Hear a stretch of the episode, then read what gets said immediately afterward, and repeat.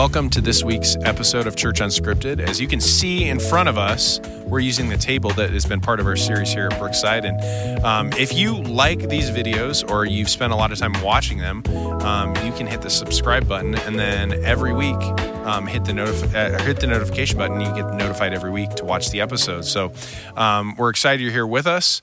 Um, if there's something that comes up, make a comment below, and then maybe we get to answer that question or that thought next week. Um, I'm excited that Pastor Eric's here with us and Courtney, our women's ministry lead, and we are ready, Eric. To talk about the table, the table is right here. It's almost Isn't it done. pretty man. awesome? It's, uh, yeah, it's it's really full. It's really fun uh, to see a project when you start from just like um, you know uncut, unclean slabs of wood, and then you see it over the process of time uh, being built into a table. And I think that's it's nice when when you can do something that has immediate results like that. And I think that's kind of what God loves about the process of our own transformation is he is he sees us as somebody who was you know at one point broken or or lost and then he sees us as a completed table like we are whole and we are uh, healthy and we're uh, made alive in him. So I think I think really the table doesn't just represent the hospitality theme of the whole series. It represents what what God wants to do through our entire lives in uh, the part the process of making us more and more like Jesus. So Yeah. uh, yeah, I'm glad we get It's, to use it. it's today. exciting. So I was going to ask you. My first question was actually for you, Courtney. Sorry, I'm leaving you out. the First question, but my first question is: Can you kind of give us a summary of Sunday? So maybe if some of some people watching have missed Sunday morning this last Sunday. Um, and haven't had a chance to watch it, or maybe they're going to watch it after this. But what what's what's a summary of what you preached on Sunday morning, so we can kind of unpack that a little bit? Absolutely. So Luke chapter 14 is where we found ourselves. Really worked our way through chapters, or, sorry, verses one through 24, uh, and it's it's the setting of Jesus was invited to the home of a Pharisee again for dinner, but it wasn't because the Pharisees wanted to build a friendship with Jesus. They tried to put him, as they always do, they tried to put him in an environment they can control and manipulate for the purposes of arguing, debating, and then accusing Jesus. And they wanted to do this forever to discredit him and kind of take him off the scene um, because Jesus has become their arch rival. He is the one that is undercutting all the foundation that they've had in their life. And so they don't like him. And so they invited him. And when Jesus gets there, he discovers that there's a man with dropsy in front of him. And, and we discover that he's a plant by the Pharisees uh, so that they can see what Jesus is going to do. I mean, it's the Sabbath. You're not supposed to work on the Sabbath, which in that case is healing somebody. You can't do that on the Sabbath. They wanted to see if Jesus was going to heal the person or obey the Sabbath. Jesus has a, a great set of uh, questions for them. At the end of the day, he heals uh, this man, sends him home, and that leads Jesus to presenting this um, unique scenario through a couple of parables of. Um, how to really approach Jesus. Um, do you approach him with an arrogance that says, I don't need you, or a humility that says, I'll take whatever you can get me? Um, and if you do that, you'll find yourself satisfied and filled and, um, um, and full of peace because that's what Jesus does for us when he enters our lives. And so that's kind of a, a very rough summary of what we Okay. talked about. Yeah. Okay. So that first part, the Pharisees, you know, when I was a kid, I used Mm-hmm. to sing this song. Um, it was went something like this, which I am not a singer, so this We is should the have only him time. sing right now. No, no, go ahead. Sing it. So, so, so no, no, no. Um, I don't want to be a Pharisee was the lyric. I remember that. yeah, because they're not fair. You see, Oh, my goodness. right? And they The definitely weren't fair to Jesus in Yeah. Luke chapter 14. So, um, I, I feel like there's a lot to unpack here. So I want to I want to have a uh, great conversation. So what, Eric? Um, maybe none of us know this. Dropsy seems like a little bit like leprosy, but what they're they're tricking him, right? So how do you think the man that had dropsy felt when he was invited to dinner with Jesus? Well, I, I can't imagine that, that he was cued into what the real intent was. I'm, I'm confident they didn't say, hey, we need you to come to this dinner because we're going to use you as a pawn. I mean, I mean, he already knows he's been a pawn in so many people's lives before, but I'm, I'm imagining they tricked him. Say, hey, listen, we want you to come to this dinner table and we got food for you, and the celebrity named Jesus is going to be there. He might even heal you. And uh, I, I imagine that they befriended him in a manipulative kind of way to get him to come. Uh, I bet he had no idea why he was really supposed to be there. Well, and and the first thing that Jesus says, because the, he's right in front of him, is is it lawful to heal on the Sabbath or not? So like Right. he's calling him out. I'm I'm sure the tension was pretty high. I mean, Courtney, what do you what would you feel if you're invited to be with Jesus and you realize it's a bait and switch? Yeah. Um, I mean, I would feel used for sure, and it doesn't feel good to feel used. Mm-hmm. But also, I have to wonder too because did Jesus rescue him by first healing him and then sending him on his way? Like, Mm-hmm. now go because it's not a safe place for you here. Oh, I see what you're saying. Like get Um, out of a bad because he didn't Yeah. stay for dinner. It doesn't sound like it says, but they remained silent. So, taking hold of the man, he healed him and sent him on his way. Yeah. So, I feel like Jesus kind of rescued him in that moment. But um, yeah, so he rescued him in two ways from the awkward situation, Yeah. but also through his healing. So Absolutely. Hopefully they had like to-go boxes. I mean, that was probably pretty good food. Hopefully, they sent him. With Yeah, that's right. Here's a to-go box. They sent So- him on his way with food. There you It- go. We should add to it. it's interesting um, that you guys say this. So, so Jesus continued after that, Yeah. and what he said next was so telling. Which one of you, having a son or an ox that's fallen into a well on a Sabbath day, would not immediately pull it, him out? I think that's very telling. Is like, uh, of course, all of us would. I mean, Eric, if your kid fell in a well, I You're mean, going I- in the oh, well. yeah. It doesn't I don't matter what time what it law. I have to break. I'm going to save his life, right? Yeah. Yeah. And so it doesn't it doesn't make a lot of sense. Um, have you well, let me let me put it this way. Do you think the man with dropsy learned about Jesus' message of humility and authority? Like what what do you think that man left feeling?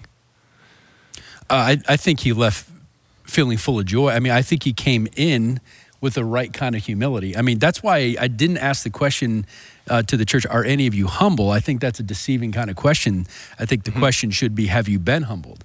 And I think you can't become humbled until circumstances force the arrogance and pride out of you.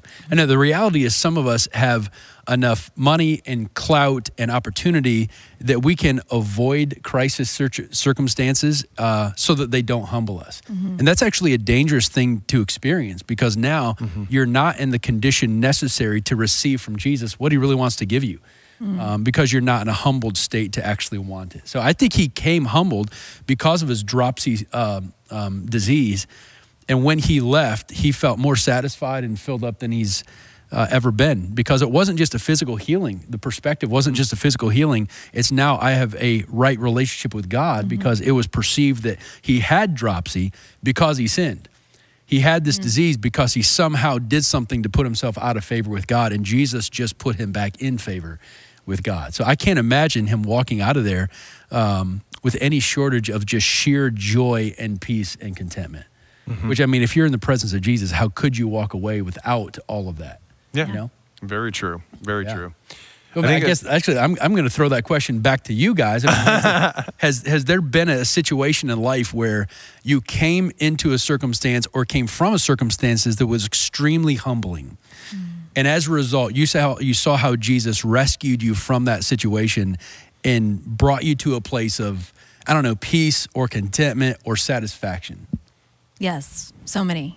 Okay, so many. so many. Um, I think too, like the man wasn't trying to heal himself, but I think you said if we have enough money, if we have a savings account that has a cushion, then we're self sufficient. So when a problem arises, then we can solve our own problems. And he was there humbly because he couldn't solve that problem, but Jesus did. So, uh, oh my goodness, I have been through so many different things where I had to come to the end of self in order to receive humbly his gift or someone else's gift from him. And I mean, countless times and ways I could think, uh, especially our move over here from California, in where we were basically kicked out of a house and then didn't know where to go, didn't know where to live. And so we ended up here, and God has been so gracious not only to lead us here through a very humbling experience. Um, but then we got here and still questioned what did we just do? Um, you know, when the car broke down in the parking lot, I feel like this is a broken record. That's but right. literally, we're here already and we're going, were we not supposed to come? And then we realized it's not ourselves we're supposed to be reliant on. Like, we're still in this position to rely on God. And He's, He makes, He is our sufficiency. I don't know. You know what I'm trying to say. Absolutely. Yeah. Yep. So, Absolutely. so Courtney, um, Yeah. you were just sharing with us before you started about speaking on Jonah, and Yeah. so sometimes I feel like this is a battle of being a little bit like Jonah. Like none of us want to be humbled, and I found the the time that I've been humbled the most are tend to be things that were more humbling because I ran from them first. Yeah. You know, if I'm honest. And we all do that. And so it's like you're you're running from it, and then you start to realize that God is bigger than any authority you think you have, or any any pride or anything like that. Um, you know, I remember um, getting out of seminary and thinking, I'm going to conquer the world. Do you notice that statement doesn't include anything about God? All right. it's like I'm gonna I'm gonna write a book. I'm gonna pastor here. I'm gonna do this. I'm gonna do that. And yeah, those are great aspirations, but those are also things that like if they come between you and the humility that God wants for you, um, are really bad. And so God took one step by one step, humbling me. I remember um, feeling rejected for you know ministry job and then rejected from this and then working in social work for a while and then finding this thing and that thing. And i started realizing that god had everything in its time. Um, and most of the things that were the best for me were the things that i needed to wait to receive. And so that's what breeded some humility because i really had no control over it. Yeah. um, you know, I think of uh, things that bring humility. Um, in my childhood, having a parent that was chronically ill, you know, and those moments where I'm like, you have to take care of your parent or something, something to that nature, or you have um, moments like now with um, our son. There's like a constant anxiety of like, okay, what's next? Or the unknown, like when there's unknown circumstances, that's a heavy weight. Yeah. Um, and it's very humbling because it's like, I think humility is actually uh, dying to self. I mean, that's uh, scripturally you'd say part of it, but it's also, um, I think, coming coming to grips and with the reality of your limitations. And so your limitations, but in your limitations, there's the infiniteness of God's Holy Spirit to guide you. So I feel like that's kind of the balance. Um, but humility is never like, well, I shouldn't say never fun. It doesn't when I look when I look at the picture of Jesus, I don't think it's fun. Like when he's in the Garden of Gethsemane, he's bleeding Right. like sweat, blood, tears, you know, like everything. So um, I don't think that's very easy. So I'm going to ask you this a lighter question because that was a very heavy question. Yeah, Eric, it sure was. forth. Yeah, just he likes to start these things really heavy. Yeah, I know. I, I went really But then you deep there, but squeeze. how- Exactly. How, do you personally define? And I want both of you to answer the success in life behind beyond financial freedom or career achievements. I mean, there's, and we're talking about the Great Banquet and some of that right there. But but what what? How do you personally define that success? What's what's different than financial or career achievements? on Sunday evening, last Sunday evening, we had our small group, and um, uh, some close friends of ours. Um, she said that her grandfather is about to pass away, and he's about 92 years old. And uh, and so the kids and the grandkids, as much as they're able, they're trying to surround him. Um, and our friend mentioned something that her grandfather said that really kind of struck me, and it really defined uh, success for me beyond uh, career success and those kind of things. And at 92, he said, "You know what? My greatest dream right now is that I will go to sleep and wake up in heaven and see Jesus." And I just thought, man, it's got to be an incredible uh, feeling to get to a place in life where the only thing that you care about is seeing Jesus face to face. And it's not because he had he didn't care about anything else in life. I mean, he cared about raising his kids and being there for his grandkids and being successful in his career to provide for his family. And it's not like any of that wasn't true. But I think when you get to a place where you can look back on your life and say, I was faithful to my wife, I was faithful to my husband, I was faithful to my kids, grandkids. Um, I kept integrity. I had character. Um, I stayed faithful to Jesus. If you can look back and say that stuff, regardless of how much money's in your bank account or how many uh, plaques are on your wall, you can you can say that is a successful life. And now all that is left to me is to see Jesus face to face. This is kind of what Paul says when he says, "I have run my race." I have kept the faith. And now what is in store for me is a crown of righteousness that I'll receive on that day. And I thought, oh my goodness. I mean, at 40 right now, I'm not ready to go. I feel like I still need to. I need, I need to raise my family with my wife. I want to see my grandkids. I want to see all of them married and all. Um, I still have more ministry I want to do, but there's going to be a point where I'm going to say, you know what? I I just can't wait to see Jesus. I don't know. That's success to me. That's good. Uh, Courtney's like, now Uh, what do I add yeah. to yeah, that? I mean, I think that's really good. Um, I would say successes because we can't we're not going to be perfect. So that's the only thing that i would say to what you just said. Like i'm Sure. probably not going to get to the end of my life and realize i did everything right Yeah. but god's grace is there for me. And i think it's the i think it's the greater revelation and awareness of his presence in my life um, the older i get or the harder lessons that i learn and i do learn things the hard way. Um, it's finding that no matter what we're going through or what may come up, the faith is that He has something good planned um, in my favor. So I guess what I'm getting at is the success for me would be like feeling joy despite whatever it is that we're going through um, and peace. And maybe that's partly my personality type. I think it is. But feeling joy and peace in the mundane things that we have to do, you know, you go to work and you come home and you're tired. It's just a, it's just a, um, there's a joy that elevates up from that when you know that you are right with God, like the man probably felt when he left healed. Um, just knowing that who who you whose you belong to, who you belong to, whose you are. Um, knowing that I am a child of God and His plans for me are good. Um, but he, you know, his mercy looks different. So sometimes his mercy is disciplining me, and sometimes his mercy is um, blessing me. So I think it's a mindset of peace and joy. All of that to say. It's good. Does that make sense, John? Or are you confused? It did no. I was thinking, Eric, you were talking about end of life goal, right? And you talked more about present day. So you kind of had the same answer, but it just looked a little bit different. That's why I was kind of. So I I think really um, it comes down to something that my mother-in-law says.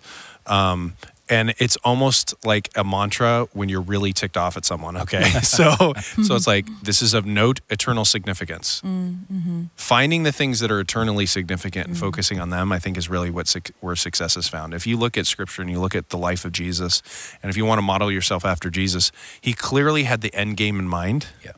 He clearly had eternity in mind. I mean, the stuff, the way he responds to them and these parables, I'm just like he he was thinking about what's coming next Yeah. um, in our world of instant gratification, that is swimming upstream. That's like being salmon and going the wrong direction. It's not. It's not going to happen. Sure. Like whatever whatever fish swims upstream, that's who we are as Christians, and I think that's what. Um, is, is basically success. I mean, it doesn't mean being offensive to people. It means finding things that are eternally significant. Sometimes people are going to come to you with things that you disagree with, but it's not eternally significant. So you're just like, eh, Yeah. I'm not going to argue with them. I'm, I'm going to stay the course. So I, I do have another heavy question, Eric. Now that Okay. we, we started with a pretty heavy question, Sure. um, some of those. Can you share a time where you experienced significant disappointment? Significant disappointment that made you question the foundation that you built your life on. Not for you, Eric. I can answer first if I've thought about it Go a little ahead. bit. you guys are both like, Yeah, you got to answer that first, and then we can. Uh, Okay. That's a heavy one. So I think I think the moment that that's happened is when I experienced a lot of suffering at a young age. So um, if I'm finding a timeline right, I, I believe it was when I was 17, and there was like three major events in a week, and it made me question everything. So what I did is I dug deeper. I think that the Christian response to questioning the foundations of what you believe is to dig deeper into what you believe and not run from it. So that's the difference between someone that does stay faithful and finds that final significance and, and success, and someone that doesn't. And um, yeah, I, I I remember distinctly my dad's kidneys failed the second time, and I was like 17, and I'm like, uh, here we go again. You know, I remember the last time this was terrible. Um, I had a girlfriend that broke up with me, but now, uh, you ask my wife, it was inconsequential, but like at the time it mattered, you know? Um, and then my grandma, one of my grandmas passed away at the same time. And that was like seven days. And I just remember being like, this sucks. Like, I am in so much pain right now emotional pain. I'm getting hit from all these different angles, not really knowing how to deal with it. In my 17 year old mind, again, most of us have kids. I mean, Courtney, you have a 17 year or older than 17. Wait, yeah. So, so imagine them coping with all these things. It's like, Yeah. okay, what am I going to do? And so for me, it was that made me question the foundation, but it also made me cling to the foundation. And I think that's like a little bit of a different way of looking at it. Yeah. Yeah. Eric's like, I, what do um, I do? I you can keep thinking. Okay. Um, I do have one, and I've experienced this a few times uh, more than I would have liked to. But Sure. the pain of losing a child um, that you're pregnant with. I mean, the pain of losing a living child that's already been born is awful too, and I haven't experienced that. Um, so, one in particular, we were expecting, and we had told everyone that we were expecting, and we had told our kids, and our kid. We have six kids. We should just preface it with that. um, some of the older ones were like, "Well, why would God give us another kid? Like this is so many years later." And so I explained, God, like God has a plan for each human. He's. It was me having to explain why God was allowing a pregnancy for one. Then we lost it. And then the same child said, So you explained to me, you know, why God did choose to give us another child, but now that's not happening. And so it was my anguish on top of having to explain to an almost adult child like why this was happening and we can't really know why that happens um, but the pain of it does rock you and cause you to question um, this doesn't feel good but god is you know god is in control so you do it's almost like you have to if your foundation is strong enough like these table legs then you know you're going to make that choice to feel your feelings and process the pain and the loss and grieve, but know that God still has a plan and God's in control, and we, we really have very little to do with any of it. So it's a choice, uh, a choice you have to make. Yeah, I mean that's our. I mean, I, I think in our congregation, um, there's probably far more, especially women, who have that same painful experience than we probably know. Yeah. Um, and so I think there's a whole lot of, um, I don't know how you would describe it, foundations on a potential family or potential children that just gets ripped out from your life, Yeah. and that that's at the very least disappointing Yeah. disheartening and extremely painful also describe it. So i think you just hit on so many people's experience. Um, and in, in fact heather and i had that experience. Judah was supposed to be a twin. Uh, and so that was that was far more difficult i think for heather than for me. But man that, if it was that hard for me i can't imagine what it was like for heather. Yeah. um, and for so many other women in our congregation Mm-hmm. for that. I mean, th- there's, I think, given any kind of time, so many of us would think of a list Mm-hmm. of the different situations in life that became disappointing. And I think you're right. I mean, every disappointment is is some kind of figurative uh, foundation that we've been staking our life on. Um, and I, I listed a few in the message. It was when our home was burglarized.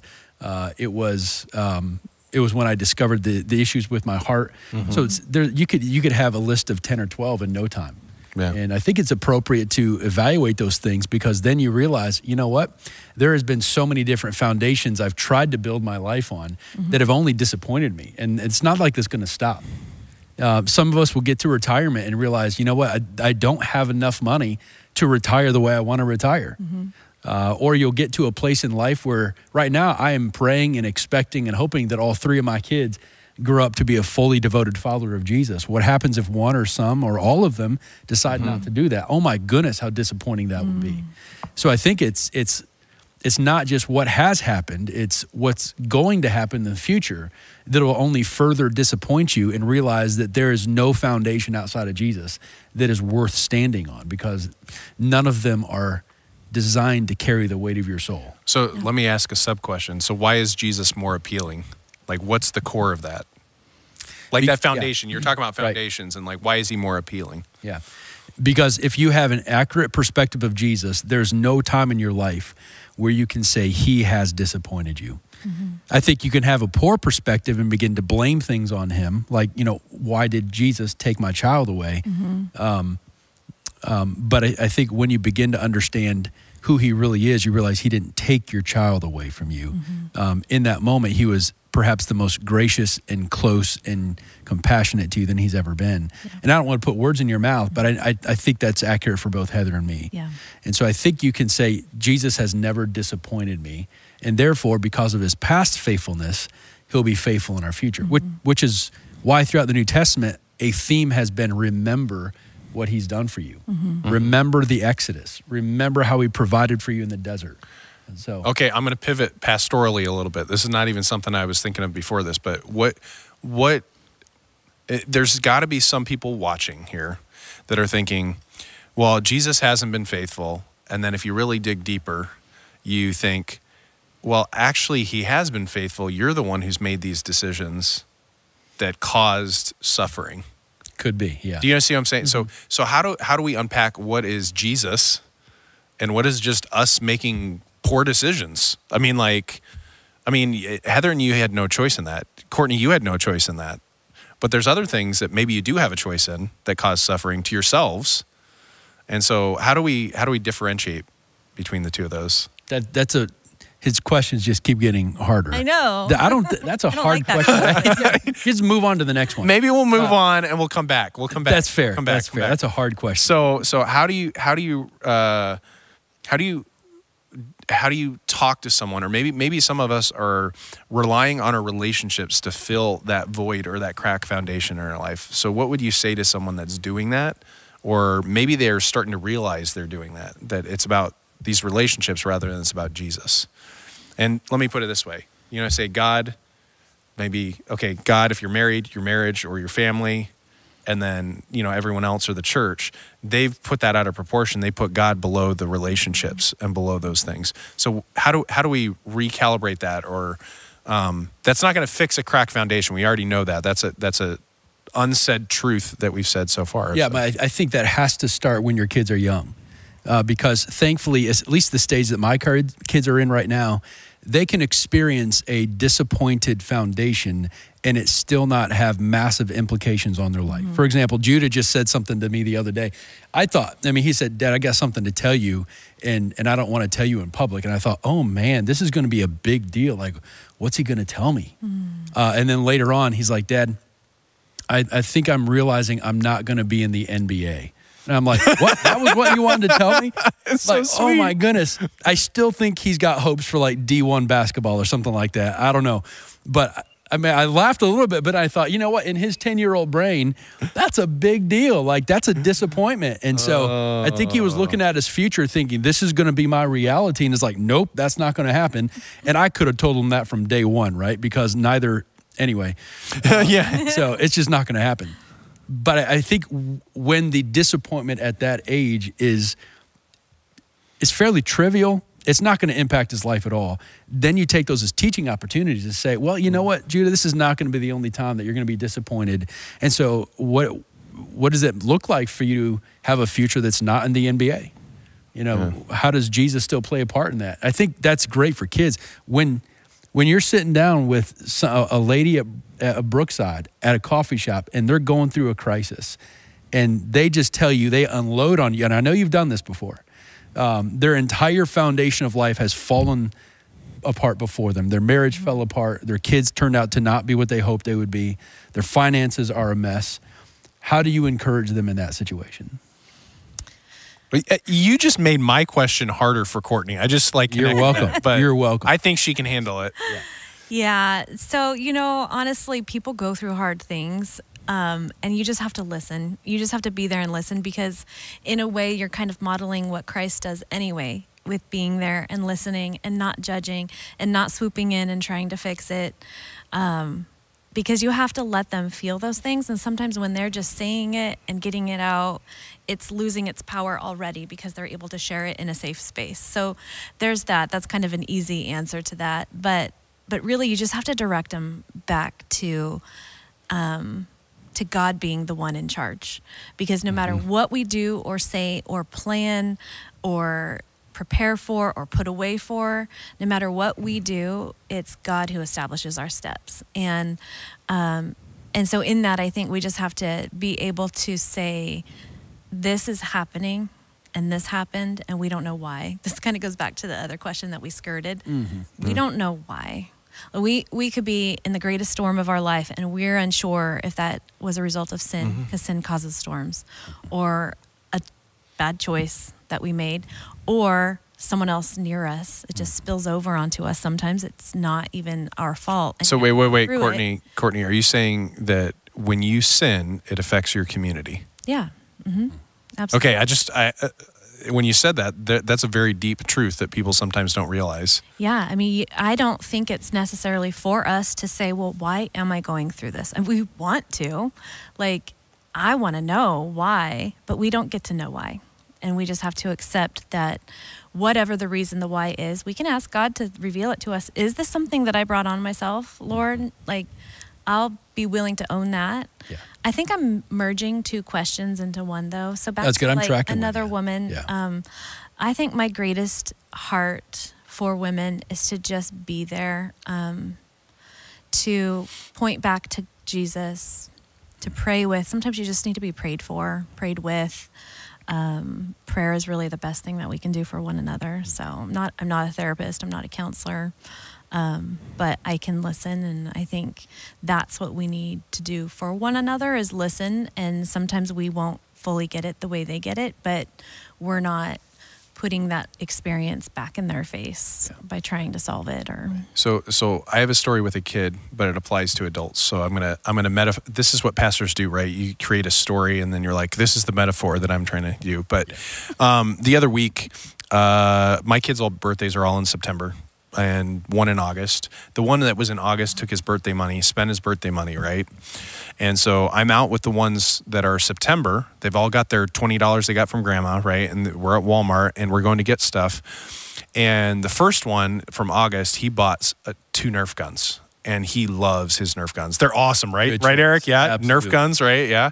So we got Nerf guns. He already bought them. We're back at Walmart with the other three. And the other three are just going through stuff and basically almost 100% just buying candy. but I got all four with me. The one that's already spent his birthday money, and then the other three. The one that already spent his birthday money gets tears in his eyes and is like, I want to buy candy and like like this. Mm-hmm. So I got down at his level, eye level, and I said, Hey, they're going for the quick thing. They're going to eat that and it's going to be done. You got Nerf guns that you can play with whenever you want. I think you bought the better thing. And there's two things that I think this applies to with that, that question and, and to understand it. One is you got to get at people's eye level and speak to them with dignity. In the case of my son, you're kneeling. Mm-hmm. But in the case of a person, maybe it's sitting down, maybe it's just listening, like Courtney was talking about, maybe it's something like that, and realizing where they're coming from. The second thing is, I think all of us need to remind everyone of the long-term eternal significance of things. Like I'm not saying the Nerf gun was anything special, but it was a in my mind it was a much better buy. Mm-hmm. They're buying like a bunch of candy that they're going to eat mm-hmm. and get sugar high and then be done. And I think a lot of us settle for the candy and forget about the Nerf guns. Okay, now that's going to be a clip somewhere. Yeah. You know, the Nerf guns instead of candy. But but it, but I think I think that there, there's some truth to that because that's a, a false foundation. We we want instant gratification. That comes from human relationships rather than a relationship with God. So, um, but your your sermon was a lot about humility. There was a lot of talk about humility in it. So, I, I really think we need to talk about humility. I, I would I would be uh, sad if that wasn't part of what we talked about. So, let me ask you guys this: What role do you think humility plays in embracing the abundant life that Jesus offers? What role do you think humility plays? And and I mean that's a broad question, so you can unpack it however you want. But what role do you think humility plays? That abundant life. You talk you talk about the the banquet and the wedding feast, mm-hmm. and when Jesus says. For he who exalts himself will be humbled, and he who humbles self, self will be exalted. So, what role does that play?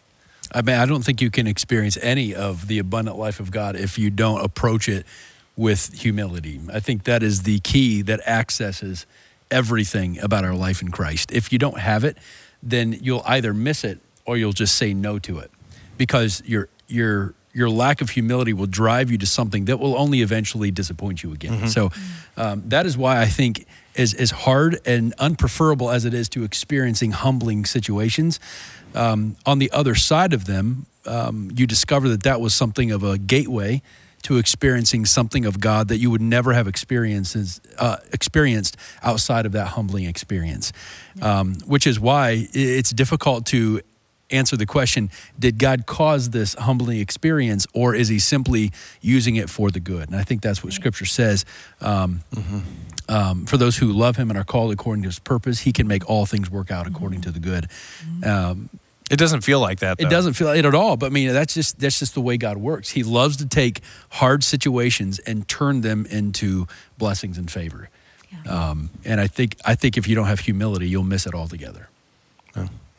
Courtney, you got any thoughts on that? Yeah, um, humility is definitely um, the key to it. I like how you said that it was the key. Um, you have to begin there, and I think partly like we can we can think that we're doing so well. We haven't sinned in a while, like In a while. you We haven't sinned in a know. while. I don't know. a whole 30 can- seconds. I just don't even know it. we can feel falsely Yeah. good or in right standing with God when I think it's important to assess. Like maybe it was last weekend when you talked about David's prayer, Search me, O God, um, and know my heart. And I think when we can reconcile that who we are without Jesus and then humbly go and confess to the Lord and he forgives. When we have those moments yes they're they're hard and they're painful. Um, and i'm thinking of one one instance in particular but you have those moments it's just between you and god and you recognize this is how much he has forgiven me of or this is just the thing that i brought to him today and that was huge hmm. to say out loud which of course we all know he knew mm-hmm. it already. Mm-hmm. But we we humble ourselves by going there to the depths of it. And then god god's grace meets us there in it and covers it all but we can't really understand the abundance that he can provide if we mm-hmm. haven't already gone the depth to which he has to fill it up and That's a good analogy. yeah like i'm seeing it in my head and i'm doing weird Yeah. hand things but Weird, weird No, hand things. I, I, Courtney, you can come back anytime as a host here because. Uh, That's a good thought. Maybe, maybe think of something I want to look up. Keep going. okay, you're going to look it up. Okay, see, this is why it's unscripted. This is the best right. part of it, right? So, I, I think there there's there's kind of ideas that come around. Like we've covered kind of your first um, take it home. Jesus Jesus should become more appealing than other foundations that crack. You know, like like that's important. Um, and then Jesus is better at lifting you up than you are at lifting yourself up. I think Yep. that's, those are both true. Um, this last one we haven't really talked much about, and that's if you feel you're the last person invited to a banquet, then you're the first person he sent an invitation to. And I think that's really important. So, how do you see the concept of being in the presence of Jesus influencing our daily decisions and priorities? So, being in the presence of Jesus, we're invited to the banquet, clearly. You know, we might feel like we're the last one invited to the banquet, but we're invited to the banquet. Um, so yeah so how do you think jesus influences our the presence of jesus influences our daily decisions and priorities I, mean, I think it, it's got to give you more confidence going into the daily rhythms than you would if you go into them without Jesus. I mean, if you've got a meeting or a um, that that you know is going to be difficult, knowing that Christ is not only with you but He's going before you uh, through the presence of the Holy Spirit, then all of a sudden you walk into that meeting far more confident and humble than if you did not first see that. Because now it's just you going into it, and it's like you against the world. Uh, but now it's you and Jesus. And it's not that it, it, he makes it you guys against the other person, but what he does is you're confident that he can bring the best solution out of whatever that conflict's going to be.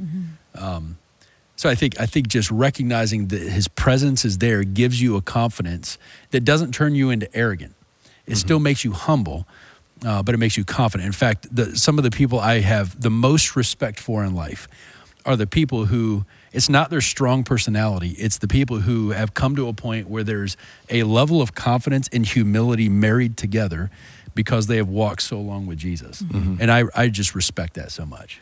What were you looking for? Now i'm curious about what verse. Uh, well, it's- philippians it's three uh, it's actually it's the wrong verse. So i, I clicked on the wrong one Keep so. you're, you're killing me. Yeah. you're killing Keep me man. looking. it's i think he this is where paul says i consider myself nothing except that I might know Christ and Him crucified. Mm-hmm. And um, and I think no, he considers all things nothing or skubala. I think is yeah, what the word is. basically he's cussing. Yeah, let's just be basically he's honest. cussing, he's looking at everything else in his life his accomplishments, his positions, his status, his fame, his writings, everything. He's like, you know, I consider all that nothing compared to knowing. And he was a Hebrew of Hebrews. Oh, he in was- himself. He, Yeah, from the right tribe. So I think he's he's learning. He has learned what we've just been talking about. It's that it's you come to a place where everything else that you would stand on is is not worth uh, the foundation that it presents itself to be. So not to not to skip you on that question, Courtney, but I have one last question. Can we, we're not going to do a lightning round this week because I felt that would be unfair to Courtney this week. but we did lightning round the last couple weeks. But um, what are some common barriers that you think prevent people from fully? I, I use that word specifically, fully um, acknowledging their need for Jesus' presence and power in their lives. What are some barriers? Do you think? We talked about foundation, you know, cracked foundations and things like that. What are some barriers? I think it's a very, very strong sense of independence and that not really realizing what submission is just yet. Or maybe it's kind of like an onion and you're peeling back layers of submission throughout your life and you. But but Courtney, submission is a dirty word in our culture. So what what do you mean by submission? Um,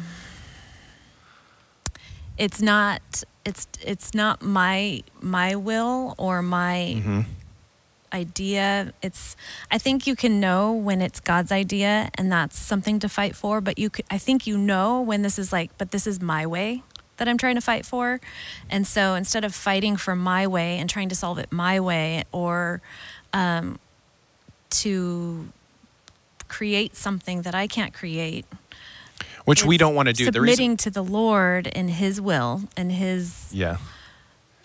yeah. I forget what the. I'm only question saying was. it's a I'm only saying it's a dirty word in the sense that like people don't like using it. They don't want to submit to each other.